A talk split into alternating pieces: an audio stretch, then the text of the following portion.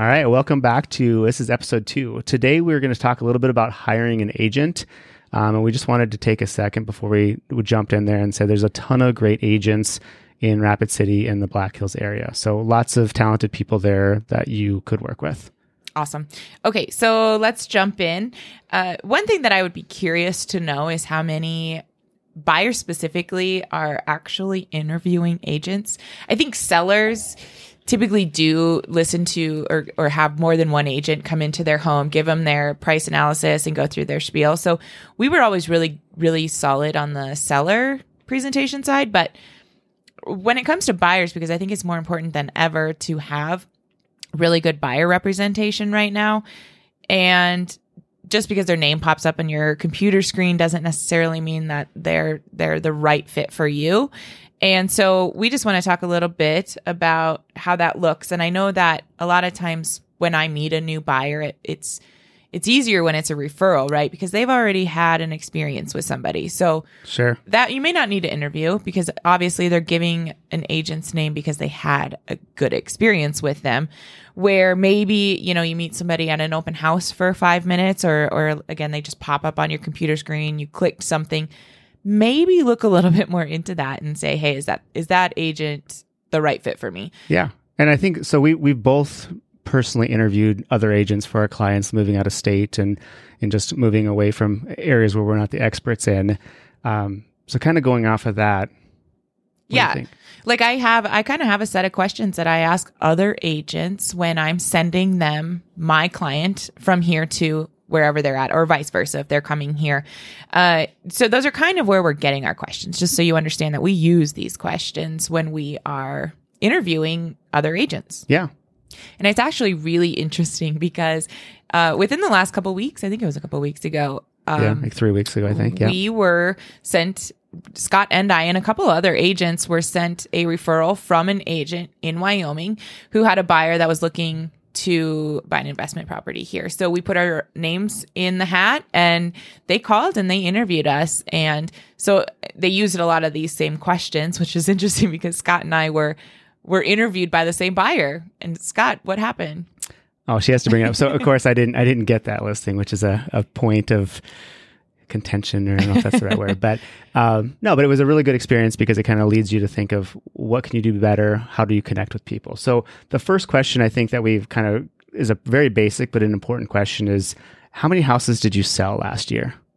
Right. So you want to ask that question because I think that that gives the answer that they give you is going to give them um, what their experience is, and it's not how many how many did you sell in your first years? How many did you sell last year? Were you in it? Were you doing it? Were you involved in the ever changing buyer? I think that's an important point. It's not a it's not oh I sold a million houses, I'm the best in the world. I don't think the world works like that or real estate works like that, but to your point it's are you doing enough to be relevant and competent in the marketplace? And that takes a certain quantity of, of houses, I think, or, or properties. It does because every time I'm writing an offer in this changing market, because it, it's different today than it was a week ago already. Yeah. So to be able to write more offers gives you an edge over other agents who may not be actively writing offers because we have had sellers where we're having buyers offers come in from other agents and you're looking at them next to each other and you can almost see the inexperience because they're missing pieces of it at Sure. this point. Um, So and, let- and their buyers are losing. Let me ask you this. So if, if your grandma was buying a house and she did not use you, what would you want the answer to that question to be? So I guess I would like, I, I would, my grandma, that's very, it's a weird question. It is. yeah. I like it. Um, I, w- I would say, hey, I think that that agent should have probably done more than 28 transactions last year because I think that that would be close to two a month and that would be a relevance, like you had mentioned. And I like the two a month, that anchoring there, because current markets or the last market in the last 18 months even has changed so drastically. If you have a gap of two months, you miss something, you've lost something, and you're playing catch up. And you can catch up, but I think that's a real thing. So I like that. I, I would tell your grandma for sure between 20 to 60 transactions. That sounds, that sounds like something I would say to your grandma. Um, so the second question How long have you been in real estate? What are your thoughts on that question? What do you Yeah. so there? I like this as well because it's showing that experience. And what I would say here is the reason that I would want to know that you've been in real estate, maybe more than my answer might be more than three years, because you would have seen different markets already. Because we're going through a very, very strong seller's market. And we would have said two, three years ago, pre pandemic in our area, that it was a strong seller's market, but we would have been very low on that spectrum compared to what it is now Sure. because we were writing offers for buyers where we didn't we didn't go much over asking if we didn't have to we weren't up against a lot of um multiple offers at that point i mean i rarely wrote them before Never. Yeah. and it was so interesting but that's a different market so i've Yeah. experienced different markets and in our area we haven't seen a strong buyers market since i've been in real estate since 2013 we have it's been a seller's market but a different kind of seller's market so the longer you've been in real estate the more markets you've seen Yep. And I would say, uh, in general, in anything, more experience is, better, right? To some extent, the person that's been doing it for 20 years should be better than the person that's doing it for one day. Um, but the relevancy of the transactions of how much you're doing it within that time period is, is relevant. The one thing I would say that I, I just want to mention on that to any of the new agents that you, friends, family, maybe anyone listening, I- I think you can, it doesn't have to be three years. Your agent could be on, in the market for two months if they know your needs, if they match up correctly with you, and they're very educated about the process. So those are the things I don't think we should just necessarily gloss over.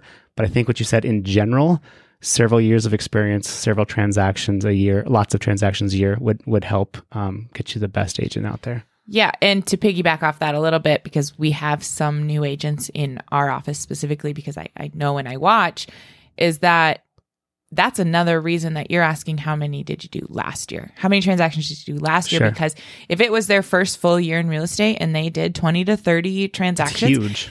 their experience then in this exact market is better than somebody who's been in the in the business for five years but only did 10 transactions last year so Yep. you kind of have to use those both together and and make sure that you feel comfortable with it because ultimately it's experience in this market as Yep. it looks today Absolutely. So another question I always like to ask is how long have you lived in the area? So Holly, why is that important to you or why do you think that's important to someone choosing an agent? Yeah, so there's a few reasons for that. And I I mean the most obvious is hey, you know the areas. If I give you a description of a house, I want it to be in the trees or I want it to be, you know, in an older neighborhood or a more established neighborhood or I want a new construction house. In my mind because I've lived here for 10 plus years, I know exactly where I should have them looking. Um not to say that there aren't other areas outside of that, but that is that's Yeah. the start of it. Yeah, I agree. The one thing I like about that question is a little bit more towards like the investment side of it, but it it's relevant to any side. Is the longer you've been in a community, if you're paying attention, the more options you know of good pockets, bad pockets, areas of growth, things like that that I think are important. There's areas that a person that's born and raised in Rapid City would say, I don't want to move there. That's a bad area of town. But an experienced agent should be able to say, I get it. You're taking that. That's a too big of a picture. Let's let's go back down to neighborhoods, and maybe you can find hidden gems, um, great areas that meet your needs that you wouldn't just know based off of a, you know, a general. a very general Yeah, um area yeah. and, then- there's definitely pockets and there's in all always of them We all have teams we work with in terms of like home inspections and you know all those people. I would say the other thing on that too is there's just in, in Rapid City for sure. There's areas of town that are prone to different issues on conditions of houses. So know that knowing that going into it, I think helps know what you're getting. If you see cracks on by a window, sometimes that's a terrible thing. Sometimes it's normal for a neighborhood. So having someone that's lived in the area understands that, I think is a benefit to you know a buyer.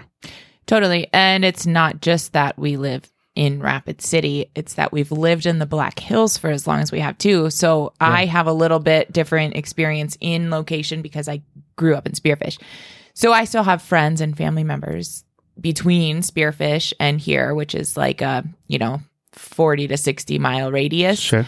that I can I can still represent them well in other small towns in our in in our little Black Hills pocket because I know that area too. And the longer you live in Rapid City, the more you're just automatically going to know about the smaller areas in Hill City and Custer and, uh, you know, Whitewood and what, what might actually match up better for them than just looking at Rapid City proper is to go outside of those and look at, um, yeah those others. And I think what you're saying there is like a nice connection to those first two questions as well, right? Mhm. Like you're naturally going to do some business outside. You're going to learn more. You're going to understand. So again, the more the length you've been in real estate, how many deals you've done, will take you to some of those communities as well and provide you know a better Oh, agent. absolutely. So yeah. the the last one we've kind of talked about here is hiring an agent part time or full time. What are your thoughts on that one, Holly? Well, understand that you're listening to a podcast of two full time real estate agents. So for me, that answer is yeah, I want a full time agent. I if I'm interviewing for my buyer or seller going to another state, talking to an agent, I want to make sure that they are in real estate full time. They're not, you know, a teacher or a nurse and then real estate on nights and weekends because that's Sure. just not how our world works. Yep. It's hard to be an expert when you're doing it part time. I think it comes down to that. Yeah. Very, very clearly. So Yeah. yeah, I agree. Um, okay, so I did throw in one other question that I don't always ask, but I think that if you if you were kind of torn between some agents that have very similar responses to how long have you been in real estate and and you know how long have you lived in our area, a lot of agents might have very good and similar answers. So to say like okay, then what sets you apart from other agents because that might just be a more of an emotional question and sure. I don't know that I would expect any sort of answer, but I think that it would connect me to that agent a little bit better. and I think going back to, you know, again, me losing, you winning that client, you know, I've, I've taken a lot of time thinking about that, what I can do better, how I can self improve, maybe what skills you brought that I should have brought, you know, to those interviews. And something that kind of rings clear is, and I, I think it's important to have a connection with your agent. There has to be, a, you talked about it in, in that first episode. You've got to be able to like, you want to work with them. I mean, we're going to be working together at a certain point for a decent length of time. So I think if there's a natural, great communication, if you feel like your personalities match up, I think that's important. I think it's it, it could be less important depending on what asset you're you're trying to purchase. But I do think it's important, and you, it has to be a working relationship. People want to work with people they like and trust, right? So if you don't get that vibe when you're talking to someone, then there, like you said, there's plenty of other agents to choose that hopefully will provide that that that piece um, that might have the same answers to the, the top questions. yeah. And and so when you're talking about what sets you apart, if you're looking at flipping a house and and buying it and selling it, Scott's a really good resource for that. You know, if you're if you're looking She's just saying that because I I, lost. I feel a little badly. Yeah. Um, but when you start to really ask these questions and then you know exactly what you're looking for, looking for the agent that is an expert in those specific niche fields is very important too. for sure. Um, but if you, you know, there's so many different ways to go about it. But I do like that last question. What sets you apart from other agents? Because if you can't decide through the other stuff, because there's that's facts and figures and, and raw information, you can pull some emotion into that and you can see how you connect. Because the reality is this isn't science. It is being able to, like you said, trust the agent that you're working with because I mean, that's a really big purchase. And for some people, it's the biggest purchase they'll ever make in their lives. And we don't take that lightly. Uh, so you shouldn't either. And you should make sure that, that that agent has your best interest at heart too. And a lot of that's just building trust. And I think kind of the moral to wrap all of that up, the moral of this po- podcast is if you simply go and ask these questions to an agent that you're just getting introduced with, there's a good chance they've never been interviewed. I mean, they're quite possibly just simply asking the questions, the answers might not even be relevant because they might put them together so poorly and just not have that that take on it. So, um, I think that's a piece too. There's so many people just go with their first agent, like you said, the first one that pops up on Google or whatever, and we're just encouraging you to to maybe just think about it because it is such a big decision and there's so many dollars at stake. Exactly. And it, and it, it could take five ten minutes. It doesn't have to be Yeah. anything crazy. You could pick up a phone and make a phone call and ask them the questions and just see how you feel about their answers. Yeah. And then another thing too is because there's so much information out on the web, you can feel okay Googling their name, Yeah, right? absolutely. Because this is an interview and